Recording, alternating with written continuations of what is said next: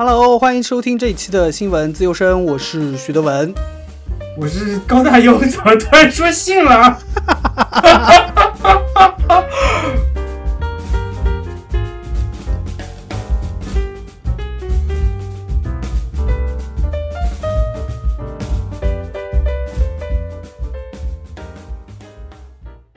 首先，那我们来聊聊关于三那个振兴三倍券的话题。嗯然后三倍券是在七月一号开始正式开放大家呃交钱申请的，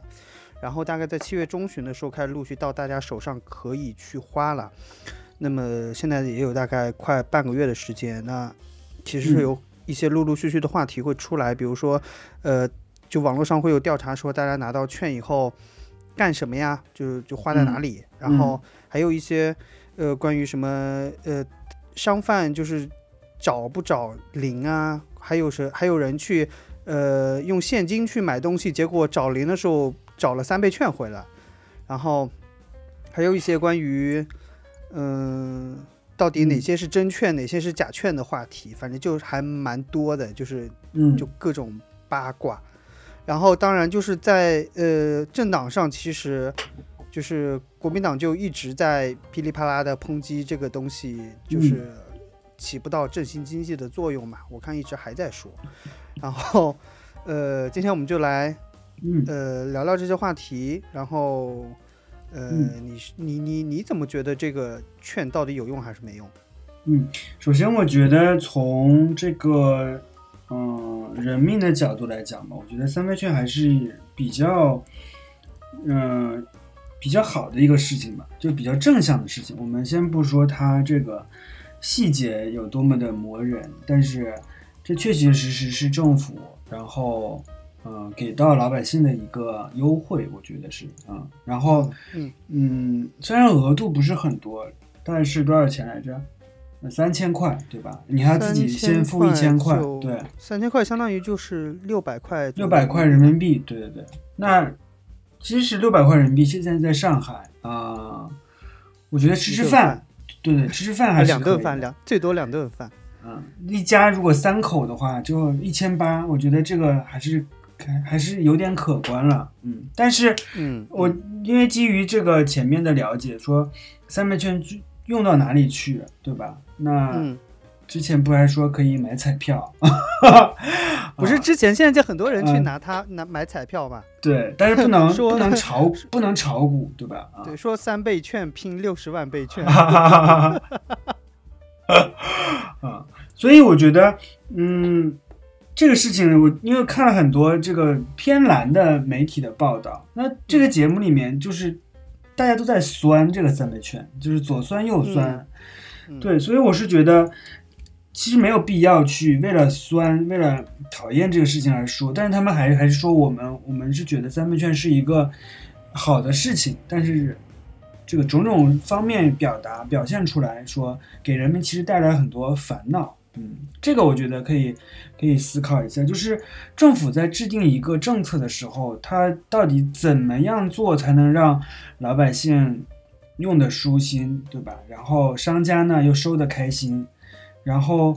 嗯、以至于到后来整个流程大家使用上也比较顺畅，我觉得这个是要考虑。但是从台湾这个最近期振兴三倍券这个事情来说，我我真的觉得民进党的执政能力是非常的要打一个大问号。我觉得作为一个班委，我觉得当过班长的人。我觉得我做出来的这个决定都比他要 要优化很多啊。对，就其实我觉得啊，就是就我们其实都不是那个。呃，很很很专业的那种人士，嗯所以其实嗯我觉得对于那个三倍券真的能不能振兴经济，或者它中间那些金融学的设计上是不是真的合理，那我觉得咱们也没什么可说的。嗯嗯但是我是觉得说，就是从一个普通民众的那种，从领取到使用到它一些规则来看，的确这次就是做的非常不成熟。嗯，就是你你虽然说你今天民进党可能是第一次做这个事情，但是其实你这是一个整体的政府运作，对吧？嗯对，它不是一个因为你你第一次在执政的里做这件事情，你就可以做得非常烂。你有非常非常多的其他国家和自己历史的一些决定是可以参考的嘛，对吧？对的，而且你他，而且他甚至可以参考马英九时代做的振兴券的事情，但是好像就是这个，但是这个我我蛮同意相关这个嘉宾的观点，我是觉得他是为了不跟马英九啊重合，或者是不跟他一样来故意做的这些调整，我觉得这个有点太过于别扭了，就他自己跟自己过意不去。这样你看，我觉得他是把这个三倍券这个效应当这个事情当做一个长尾效应的事情来做的，你懂我意思吧？就是说我从发券，我从预约到领券到使用到后来的兑换，我这都是一个作秀的过程。我就是要民众看到我政府是如何服务老百姓的。我觉得这个是大可不必的，真的是劳民伤财，给自己添了很多事，然后呢又给老百姓造成一些不必要的麻烦啊。呃，我是觉得就是，呃，首先就如果他你今天说是台湾的那个整体的那个，比如说支付扫码的一些，呃，就是。呃，没有那么普及，就是大家可能对于纸本的那个要求，那个领取量还是蛮高。但你今天其实完全是可以把那个信用卡啊，或者是一些悠游卡这种领取和绑定的方式做得更简单一点，然后你把它的规则落做的再普适一点，我觉得就能解决大家去领纸本券的一个问题。其实你今天看到说很多人因为去邮局，呃，购买领券。然后这些乱七八糟的事情，其实已经让大家非常的头疼了，就各种排队，然后又领，然后就其实就是在我我我们看来啊，就是可能是我们就是，呃，领领电子券已经领的太多了，就是你今天让我去领一个，呃，六百块钱的一个纸纸质券，就对我来说就是这个这个事情的成本很高。就是，而且就是从对，而且我觉得这个屌鬼的地方是，你为什么不直接打？比如说你自己还花了两百块去换了换了六百块，对吧？那政府直接把这个四百块发到个人账户里就好了，对不对？对，其实我一直不懂，就是说一定要先让大家花钱预约，这个点在于哪里？预约啊，就是你今天预约的时候你要交钱嘛？可是我不懂这个交钱的意义在于哪里？对我也不懂。嗯，非常而而且啊，我我当这个大家去领券的时候，我我感觉到非常莫名其妙的一点，就是我原来以为这个一千块是要给到商家，我是以为是这个概念，没想到这个一千块是要给到政府，你懂我意思吗？因为你振兴的是要振兴这个市场，为什么我这个钱要交给政府？哦，你是说那个一千块要给政府，然后政府再发钱是吗？对，我觉得这个就很莫名其妙，你不觉得吗？你是要振兴整个市场啊，你为什么要把钱？反正就是我也不能理解这个点，是因为说你政府为什么一定要把先把钱收上来？就是我不懂。如果你今天是说，呃。因为比如说你你你发放的东西就很值钱或者怎么样，你你印制的成本很高，就是所以你你预防大家说预约了不领，呃，然后你要收一点定金，那我觉得完全没有必要啊，交个比如说一百或两百，我觉得足够了吧？就所以我不懂他那个所谓的这个点，你说一百两百其实也就是一个，比如说我是一个站位费。或者说我是对对对，对吧？对，嗯，但是一千完全就不是一个人头费，你只要交了百分之三十的定金，哎，相当于，其实就是发了两千块钱嘛，对不对？这个对，那个你发了一千也没有给到商家，也没有给商家带，也没有给这个经济带来任何的帮助，对吧？所以这个太莫名其妙了，这个事情。嗯，对，所以我其实也，嗯。反正我很不懂他发券的逻辑。那反过来说，就是你你你预约就预约算了，然后你领券，然后你还要让大家去排队，然后，然后你就是，我觉得他后面整体的规则，包括就是能不能找零，也是来回折腾了几轮，对吧？嗯，原来说不能找，后来又说可以找，但是我觉得现在，因为前几天看新闻，还有说有的商家是根本不愿意收三倍券的。嗯。嗯，因就是特别是嗯。嗯，你说你说，就是特别是我看到今天有新闻说，是因为现在有陆续有假券出来了，就是对很多商家根本看不懂就真券和假券，所以他就更不敢收。对残券、破券这些都有这种情况很多，所以也不是很多吧，就是会出现这样的个例。嗯，对所以我觉得嗯嗯，所以你看就是 怎么了？就是我们要么一起说，要么一起停，然后两个人又同时开始说。我们真的很有默契，就是觉得对方的话有点讲不出口。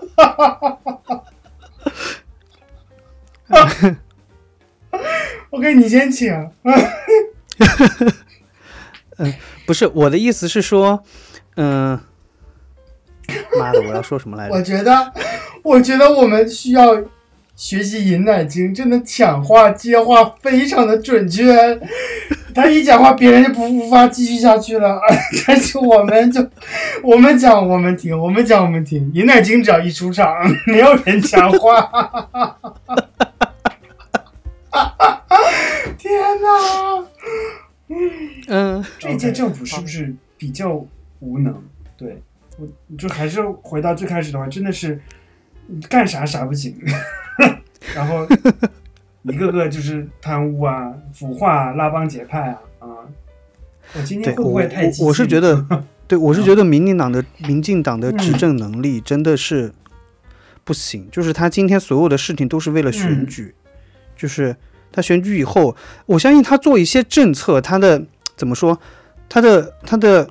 目的可能出发点是好的，但他今天在做事情的时候，我就经常夹带私货，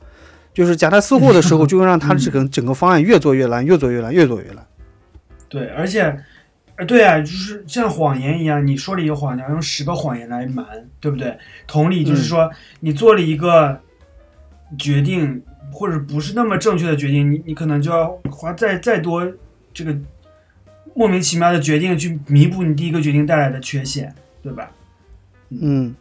这样就这这个过程当中会给民众带来真的是很多很多我觉得真的太折腾民众了，就是就是，特别是你看他今天印的这个券，就是连防伪的，就是连防伪的识别都是每张券还不一样，就有的券有防伪符，有的券没有防伪符，这对你刚才提到这个，我就想了一个蛮奇怪的点。你说你这个券你印完了，然后它上面还有防伪的标记，然后可以支付，那你为什么不直接发现金纸币呢？这不是一样吗？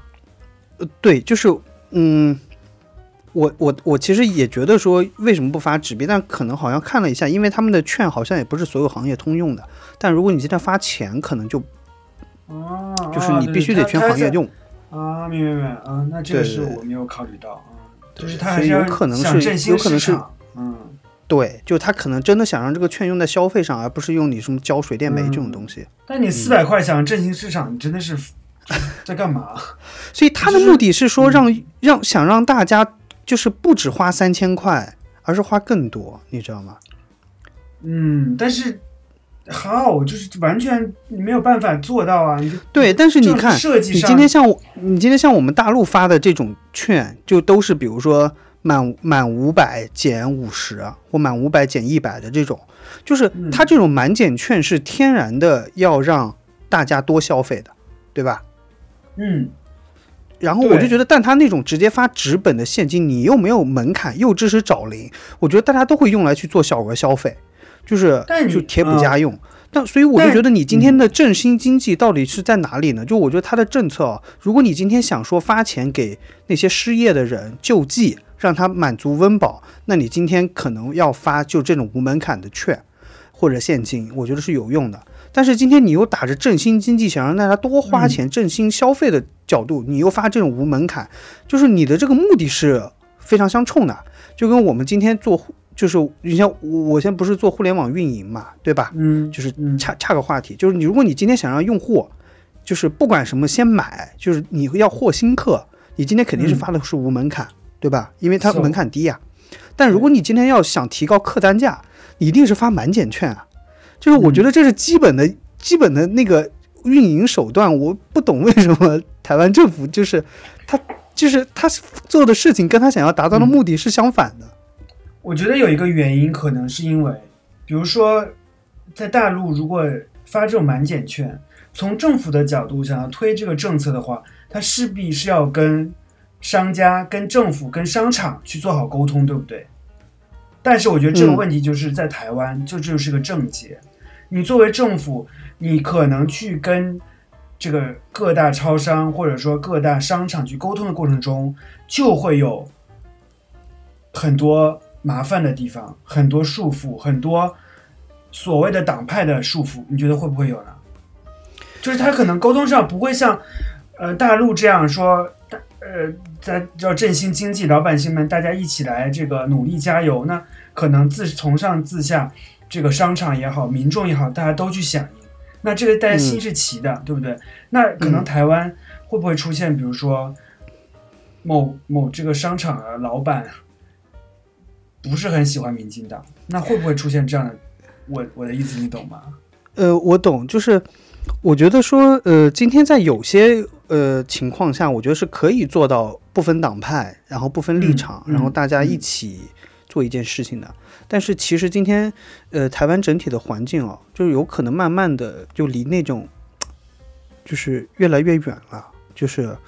呃，嗯我觉得现在很多是你，包括你刚才说的，今天很多蓝蓝营的媒体，就是今天嗯为了吐槽而吐槽的一些嗯举动，你就发现说这个事情，嗯、怎么说，他就没有办法达成一个朝野共识，就是他一定是有站在反面的那些人，那你就很难让大家都往一个方向去走。我觉得这也是现在就是台湾整体的那个呃环境的一种一种乱象吧，就是对本身就是明明是大家对大家都好的事情，就在方案上也不做朝野协商，最后出来的东西又要挨骂，就是就明明是一件好事，就办成了坏事。所以我是觉得，就是大家可能太过于看重当下的利益，对不对？而没有去看长远的一个规划。如果说大家比如说朝着一个未来的目标，但目标统一这样去走，那方式不同，那总会到达，对不对？但是呢，如果当下你只只就是计较当下的利益，那其实大家一步都不能往前走，谁都不能往前走一步，大家都在拖自己的后腿。其实这样对于整个社会的发展是不利的，对吧？对，我觉得，嗯嗯，我觉得不管大陆还是台湾，它可能都是民主社会的运行方式的一种吧。只是嗯说两边都做的可能还不是特别好。就我认为说，台湾可能更缺一些共识，大陆可能更缺一些呃多样的多元的意见。我觉得可能还是要大家互相努力一下。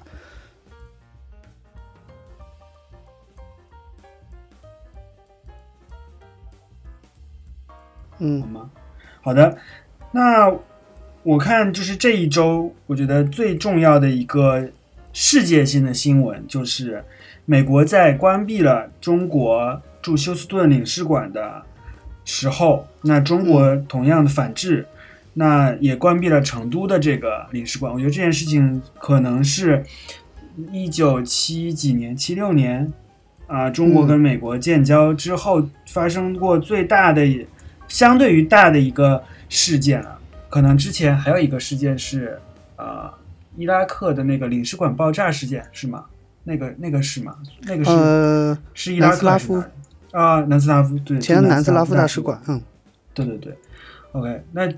我觉得这个是一件非常重要的事情，嗯，我们可以着重来聊一下。嗯嗯嗯，然后我觉得这个我觉得嗯嗯，你说，嗯，你说，你说完。就是，然后呢，那当然我们关注的台湾相一些的媒体人，他们也做了一些评论。那其中最夺目亮眼的就是唐向龙先生的神预测，所以对，然后我们可以就这个事来展开一下讨论。嗯嗯，是这样。我觉得就是呃，首先说中美互关大使呃，就是使领馆的这件事情啊，就是我认为是说，它其实在整体的呃中美博弈的大框架下。呃嗯的一件，我觉得其实是只是一个插曲而已。我觉得这是互相的一个嗯摩擦，它其实还嗯，我认为目前还上升不到所谓的就是国与国之间关系的整体破裂的那个阶段。我觉得美国可能更多的，对吧？对对对，在试探，可能美国更多的还是基于选举的考量和国内嗯，反中情绪的考量。那么其实我觉得很很好笑的是说今本周，呃，嗯台湾政论界的呃高光人物就是 唐湘龙。啊蓝营教父唐湘龙，就是唐湘龙在周三的节目里跟尹乃金，就是通过一、一顿操作，不是尹乃金，不是尹乃金，不是乃啊金，是凤仙。陈凤新啊 跟陈凤新的两嗯。节目里，就一顿操作，最终得出了肯定是关成都领事馆的嗯，那个结论以后，然后第二天大陆就发新闻了。然后说真的是关了成都，然后火速的那个观点的小编就把前一天的那个标题改成了 “龙凤神预测哈哈，对，我”，还 然后来蹭流量。嗯我印象非常深，因为我早上看到这条新闻以后，我还给你发了一条，我说：“天呐，唐江龙神了！”超级好笑的是说，然后那个到了嗯周五的风向龙凤配的一开头，我就、嗯我就知道他们俩一定要一定要吹牛逼，要吹逼太厉害了。然后那个呃，可能因为当天还是直播的节目嘛，然后他们俩其实还有很多话题，就可能就是也没有着重说。然后我觉得可能唐向龙还有点不过瘾。不过瘾呢，他就接下来录了，他不是在周天的那个雅虎 TV 是有专门的半个多小时的自己的单单独的 solo 嘛，对吧？嗯嗯，然后他又花了非常大的篇幅，可能大概十分钟左右的时间，又把自己整体的逻辑，然后又都说了一遍，然后结果又吹逼了自己一次，然后，呃，居然还说什么 说，呃，说如果你今天觉得我是什么。呃，中共的什么间谍，你就这么觉得的吗？对，就今天早上，啊，这就是今天早上他的这个发言非常好。呃，徐如意，我有一个不好的感觉，我感觉我的发言越来越像尹乃金，就是谁？唐湘龙吗？我的我的讲话越来越像尹乃金，怎么了？就是我的措辞，比如说什么什么，anyway，继续说，就是有种不好的感觉。嗯，OK，对，今天早上唐小龙自己大吹逼一下，然后嗯他就是在嗯、呃在说哎呀没有什么了，没有什么的同时又抬高了自己。他说，如果你跟我一样具有相关的一些背景知识的话，对，你也可以，对 你也可能做出相关的绝了，我告诉你，就这个他就是非常轻描淡写说哦，我不是什么情，没有什么情报，然后也也不是什么特别高深的那个道理，然后就是今天你只要对于国际什么是那个关系，然后对于这些政治有基础的了解，然后你就一定能知道说，一定关的就是成都。哦，我真的觉得这这套理论绝了。但是我觉得我们话说回来，呃，就是成都对于美国的意义大吗？你觉得？呃，我虽然不不了解啊，就是不嗯了解，就是美国各个总领馆在中国到底是干什么的，就是，但嗯我觉得。就是今天大家都在分析说，到底成都总领馆是做什么的嘛？就是现在最主流的说法是说，成都嗯总领馆其实是，呃，负责了对于新疆和新藏的情那西藏的那个情报搜集工作嘛，对吧？嗯，就是我觉得这套理论也成立了。就是我我不认为说各个地方的领事馆真的就是只是为了便利公民服务的，就是它一定有这些东西。然后包括我认为中国的领事那个领事馆在美国，呃，一一定也也有类似的情报收集的工作嘛，就是相当于国家安全。但我觉得是说，嗯，今天，嗯、关成都领事馆这件事情呢，总体来说，我认为大陆其实还是聪明的。就是第一个，成都总领事馆从人数和就是它整体的地位来说，它并不是在中国的领事馆里最受瞩目的。就我认为啊，你嗯你大使馆肯定不能关嘛，你大使馆关了等于断断交了嘛，对吧？嗯嗯，但你今天呃，不管是上海的领事馆和成、呃广州的领事馆，其实在内地的领事馆里都要都要比成都整体的业务量啊、知名度要大的大。大得多。嗯。对，然后但是呢，他今天关了成都领事馆以后，其实如果今天影响到美国对于西南边就西部边陲的情报搜集工作，那我认为就是大陆有点四两拨千斤的那种效果。就是其实今天美国呃最近哦，其实又在炒作就是新疆人权的问题。做做做，嗯，对蓬佩奥的所以我发言，嗯对，所以我认为今天其实大陆用这种方式来去做，也是给你反制说，今天你不要对我的这个事情指手画脚的，而且你现在我也断了你一只手，让你觉得对于西南那边的事情你少管啊。就我觉得你，我觉得今天你美国戳戳香港就算了，你再戳我的那些西西部的那些嗯呃地方，我觉得就真的很过分了。嗯，哎，然后你觉得接下来就是接下来就是在这种政治的政治的这种表现层上，你觉得大家还会再互互互互相博弈下去吗？比如说我们再互相再关一轮，这种，我觉得关领事馆应该不会是做一个手段，我觉得还会可能从别的方面会做一些影响吧，因为美国在这这个中国也就还有四个嘛，对吧？还有四个嗯。领事馆，嗯，香港今天唐香龙的分析，我觉得也非常到位，香港应该不会关，嗯。因为嗯。香港在驻美国驻香港的领事馆的人员编制已经是非常庞大的一个一个组织了，所以说，嗯如果这个关了的话，那可能说明大陆跟这个美国可能是真的要撕破脸，那可能就会打仗了。我觉得这个关香港跟打仗已经临门一脚，我觉得是这种关系，你觉得呢？嗯嗯嗯。嗯，但我觉得其实你嗯嗯，但我觉得嗯你其实你看从关领事馆这件事情上，其实慢慢的啊。就是因为我觉得可能跟美国的国内的选举越来越白热化有关系，你就发现说，嗯，中美之间的冲突已经慢慢的从香港、从台湾这种三方的冲突慢慢烧到本土了。嗯发现吗？就是他们今天已嗯经可能慢慢有点跳过香港、跳过台湾这种中间棋子的方式，直接在中美中在自己的领土上，就是本国领领土上对撞。我觉得这个其实如果按照这个趋势再慢慢下去，如果还有更进一步的举动，那我觉得大陆肯定不会自己找事情。今天只有美国说要不要再去升级，去拉抬整体的选举的热度。就如果还有进一步往下走的话，我认为中美关系是比较危险的，因为今天是说，嗯呃，对于大陆来说，它本质上其实并不想跟美国有非常大的关系破裂嘛，对吧？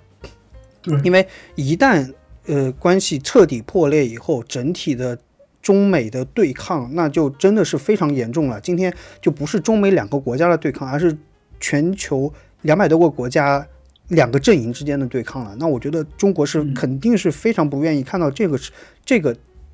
局面发生的。嗯那今天如果美国再去挑衅，那你今天中国也不可能说我不去反应，因为你如果不反应，你对于国内的这些民众的愤怒你是没有办法平息的，你也不不可能交代，对吧？嗯你就像今天关了成都领事馆，你发现微博上有很多的网友也说，为什么不关香港？为什么不嗯直接就跟美国断交？你会发现，就是包括从《环球时报》也好，包括从胡锡进的角度，就是这些嗯呃媒体的角度来说，都是在强调说关成都领事馆对于美国的呃到底有哪些伤害，就是来平息民众觉得说你不今天不是做做样子。我觉得大家都有对内对外的，就是利益和宣传的需求。我认为。就是对于中国来说，未来如果美国再去挑起这种更严重的对抗，我觉得中国其实也蛮棘手的这个问题。但你从你刚才的发言，我觉得你是不是觉得台湾作为中中国大陆跟美国之间制衡的一个呃，就是角力的一个，就是从棋子的这个角度来讲，它已经失去了作用呢？嗯，我觉得是这样的，嗯，在在平常的，就是以前的那些时期里，因为大家就相安无事嘛，那台湾只是说作为一个棋子让大陆不爽，但你发现让他大陆不爽的一台湾的棋子，无非就是说，比如说军售，对吧？嗯比如说让蔡英文过境美国，嗯对吧？嗯比如说安排一些比较高层的领那个领导人互相见个面，就是他们能做的东西，其实我们就是大陆都非常了解，且这些东西我们都见怪不怪了。然后见怪不怪以后，你就很难在这个时候，在美国的对内宣传以及对外宣传上再去拉抬任何的民众的期待了。所以他今天必须得谋求一种更过更激烈的方式去做这件事情。那但是他我觉得不，他嗯，但是他现在关了休斯顿，那接下来一步，如果就像我们刚才讨论，如果说在在做更升级的举动的话，那可能会会撕破脸。那如果再降一级的话，那是不是重点又回到了台湾呢？又回到了南海，又回到了相关的一些事情上。我觉得南海包括呃西沙的整体的嗯，呃领土的，争，对对领土的争端，我觉得这个是呃一直会持续下去。包括其实最近南海真的就很不太平嘛，就是各种、呃大家三天两头都来，就是已经非常频繁了。那这个我觉得是一方面领土争端，那领土争端今天无非就是说，今天台湾在中间作为美国的盟友来说，他今天放任美国的举动嘛，对吧？然后给美国在这种国际海域通行提供便利嘛，我觉得他顶多就是做这种事情。那嗯呃，当但是呢，就是今天我觉得从军事角度来说，大家都是保持一种默契，就是我不要热战，就是我只是互相的威胁，然后制造一些紧张的局势而已。嗯，但是如果今天是跑到政治层层面，今天台湾如果再去做棋子再往下走，那我已经想不到还能做什么了。就是你真的要去做，比如说跟台湾台独或者是跟台独相关的一些擦边球的动作了嘛？我认为今天蔡英文政府也不会那么傻，就是他今天虽然跟着美国走，但是他也不会傻到说一定要在实质的台独上做什么事情，这是不可能的。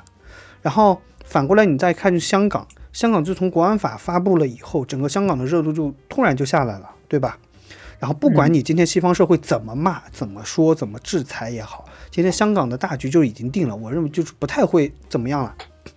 那嗯。今天在美国、在香港的一些举动，都已经做有非常大的限制了，就是他已经不能做什么了，包括台湾的那些什么机构都已经要回来了嘛，因为他不能签那个一一个中国的协议，对吧？嗯，那我觉得香港就是已经完全美国没法用了，所以今天美国只能是直接跟你对撞。嗯。啊、所以我觉得在这个层面上啊，我觉得嗯、大陆的几个反制的措施，包括它的整体的战略，我觉得还是还是还是比美国聪明的。就是它什，你会发现这部这几步棋走下来，其实都是中国慢慢在逼美国。嗯对所以我觉得看吧，看美国呃还会不会在呃就是再往前走一步。我觉得再往前走一步，大家其实都很尴尬。就是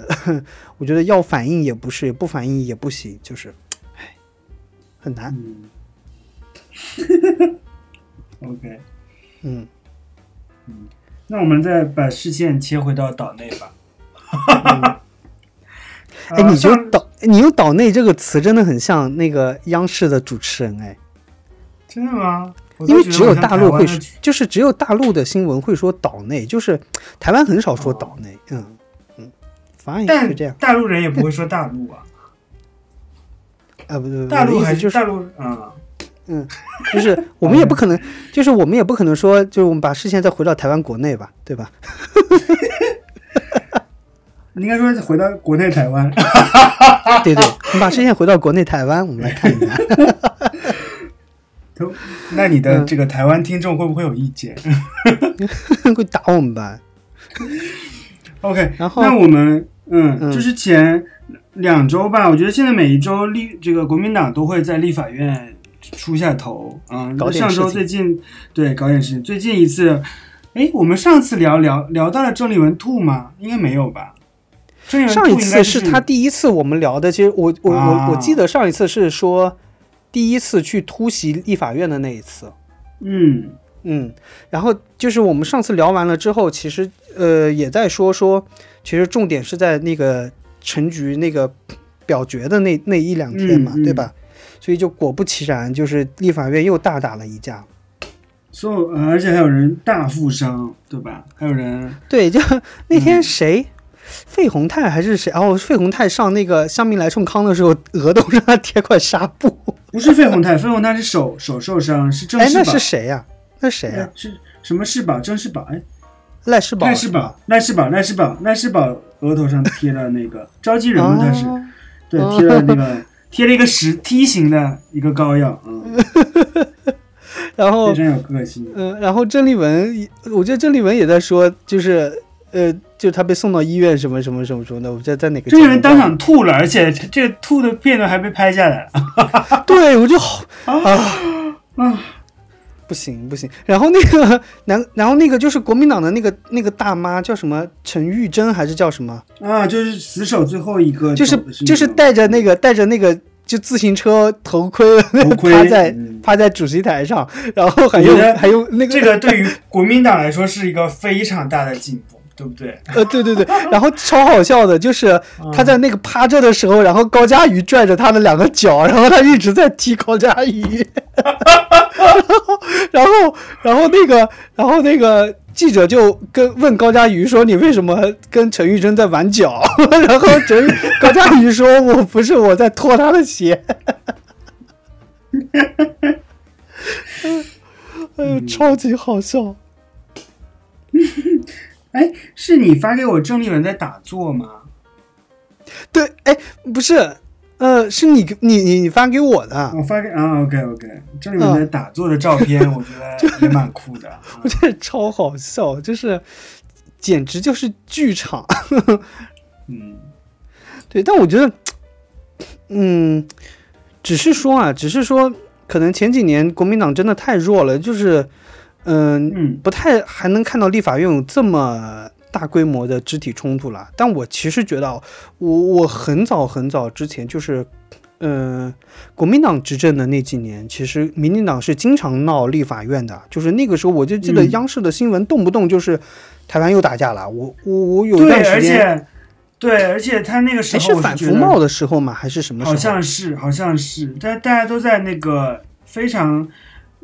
闹剧一般的，就是在搞事情。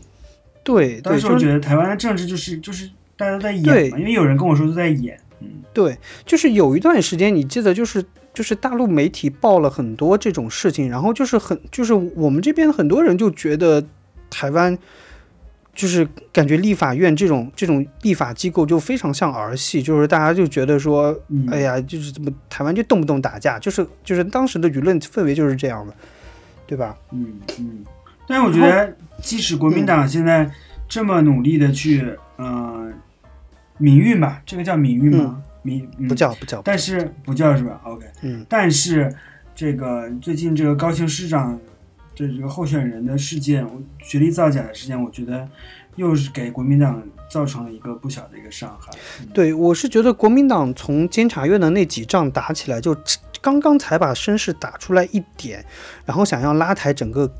那个高雄市补选的那个气势，然后包括其实他们，你看他们动员了非常多，包括侯友谊，包括现在在嗯联系那种、那个呃韩国瑜，对吧？我觉得韩国瑜还是不要来了，嗯、然后 那个。包括昨天还是前天，那个李梅珍的竞选总部成立的时候，包括洪秀柱啊，然后包括那个、呃张启成，就是这些国民党里的大佬，其实都来站台了，对吧？那我就觉得，就是大家已经动员了非常多的力量，而且很难见，连就是你像连那个呃韩国瑜被罢免的时候，去找那个侯友谊给他拉抬声势，或者是我记得之前高雄那个呃。总统选举的时候去找侯友，侯友谊都没有来，就是都是顶到最后，我都忘了来没来。就这次已经把侯友谊都动员开来，你要你要知道侯友谊现在就是是所有蓝营的县市长里可能是就是声望最好的一个，然后就大家又很看好他去选二零二四，就是今天都已经把这个人动员来了以后，最后又临门一脚的时候出了这种事情，就是当然我认为今天哦，呃国民党后来追着打就是。是说你今天 OK 里面这的确有论文有问题，那我们来看看今天的台湾的政治人物里，特别是这些大的政治人物里，论文有几个没有问题，对吧？几个没有问题，对对对对。但我觉得这个首先啊，就是学术这个论文有问题，我觉得一定是就是特别常见的事情，就是呃，我觉得这些人拿着这些学位。不太会有人真的认真、认认真真全靠自己的本事去写论文，但是今天为什么国民党做这个事情，我认为一点用都没有呢？是因为你今天再去打这个事情，嗯、你只能让人家觉得说，因为第一个，你国民党自己被干了，就是你自己气不过去搞别人，嗯、对吧？第二个，你今天越打这个话题，你会让人更多的把李梅珍的这个事情翻来覆去的去讲。就是本来你已经只剩二十天的时间了，其实你现在要做的是说，赶紧要把这个话题压下去。就像李梅珍为什么就是连他的那个大学都没有开口，他自己就放弃了，又道歉。就是嗯我觉得他自己的策略是说这件事情赶紧过，因为不管是真不管是假，他在上面纠缠，就是嗯都、都很浪费时间。对对，大局其实是没有什么帮助的。对，就大局没有帮助的。你今天就算自证清白了，又怎样，对吧？嗯，就是嗯当然，何况他今天就真的是白不了。嗯对，他就白不了的事情。嗯所以我觉得他自己的策略是对的。但是今天国民党，嗯如果你今天那个我看什么王宏威什么的，你今天还要再去打这个话题的话，我就觉得真的没必要了。你再这么打，把自己都搞死了，对吧？所以你的意思是，国民党内部其实也在搞。我我不我我不不认为说今天国民党内部能不团结到说自己人搞嗯自己人。嗯呃，但是我认为国民党整体的那个策略，我觉得非常混乱。就是这次，就是国民党一选举的时候，就是内讧和策略很很不清楚，又很混乱，嗯。就是不知道他们在搞什么。呃，然后呢但，我我其实这个我刚听到这个事情，我我我灵机一动啊，我就觉得这是不是国民党在故意演这么一出，就是把李明李梅珍，就是说当做一个祭品嘛？我觉得他更想的是，因为彭文正是不是还在 调查蔡英文论文的事情？我觉得这个之间会不会有联系呢？你觉得？可是如果你今天是用这种思路来看的话，你会发现说，嗯嗯，怎么说？你会发现大家并没有把李梅珍的论文的事情联想到蔡英文头上，就是对我觉得这个很屌鬼的事情啊。对，就是因为所有的媒体都在帮那个蔡英文，没有所有的大绝大部分媒体是没有往这个上面做连接的。我只看过联合报还是什么什么媒体发过一篇文章，还是被那个大陆媒体转述的，就是你知道，反正大陆媒体一转的关于蔡英文的新闻就没有好的嘛，就是他他转了一篇，就是嗯。说有记者去问蔡英文说你的论文是怎么怎么怎么怎么样的时候，我觉得那个标题写的是蔡英文连说了八个呃，然后回应自己的论文，就是就是你知道蔡英文本来说话就不利索嘛，对吧？然后一一嗯碰到这种问题，他就就是一边想一边说，一边想一边说，然后大家就是媒体就把它写成说看起来很像心虚的样子，就是连这种关联性捕风捉影的新闻都写得出来，也没有在嗯就是就是民众圈子里掀起任何的波澜，你就知道现在蔡英文是无坚不摧的。嗯所以我认为，如果蓝营今天说希望拿李梅珍当祭品，我觉得这个策略简直是傻到不能再傻的策略了。因为今天蔡英文已经选定了，他今天已经是总统了，现在已经开始干了。今天你就算把他的论文打成假的，又能怎么样？那我就是觉得台湾民众不在乎吗？